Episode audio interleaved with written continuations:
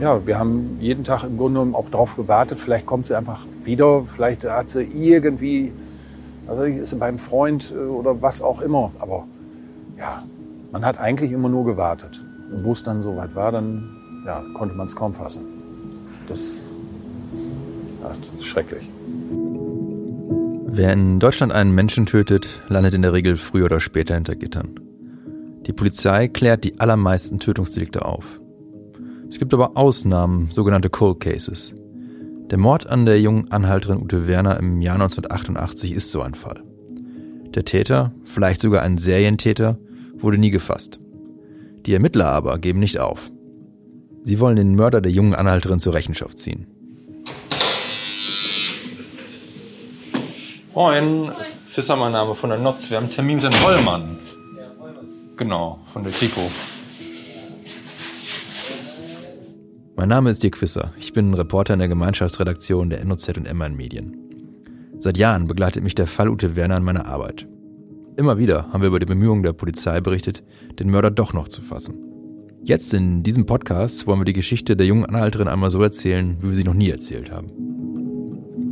Ich habe mit äh, von Anfang an sowas wie eine, hört sich jetzt vielleicht blöd an, aber tatsächlich sowas wie eine persönliche Beziehung zu der Ute Werner gehabt. Ich habe mit der Oma etliche Male zusammengesessen und äh, ich hätte ihr gerne den Täter offeriert. Die hat da sehr drunter gelitten, die Großmutter aus Bad Rotenfelde.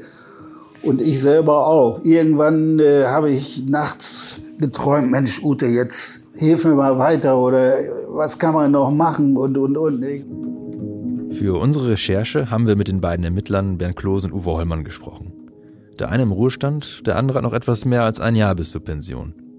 Sie wollen den Fall lösen und wir begleiten sie dabei. Sind Sie optimistisch, dass es Ihnen gelingt, das zu klären?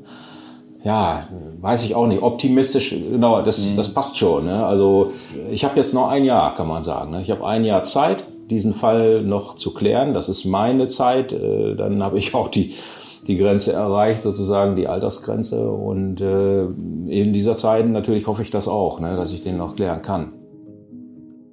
Die Anhalterin Wer tötete Ute Werner ist ab dem 4. Dezember 2021 überall dort zu hören, wo es Podcasts gibt, sowie auf den Nachrichtenportalen von noz.de, saz.de und svz.de. Ich freue mich, wenn ihr reinhört.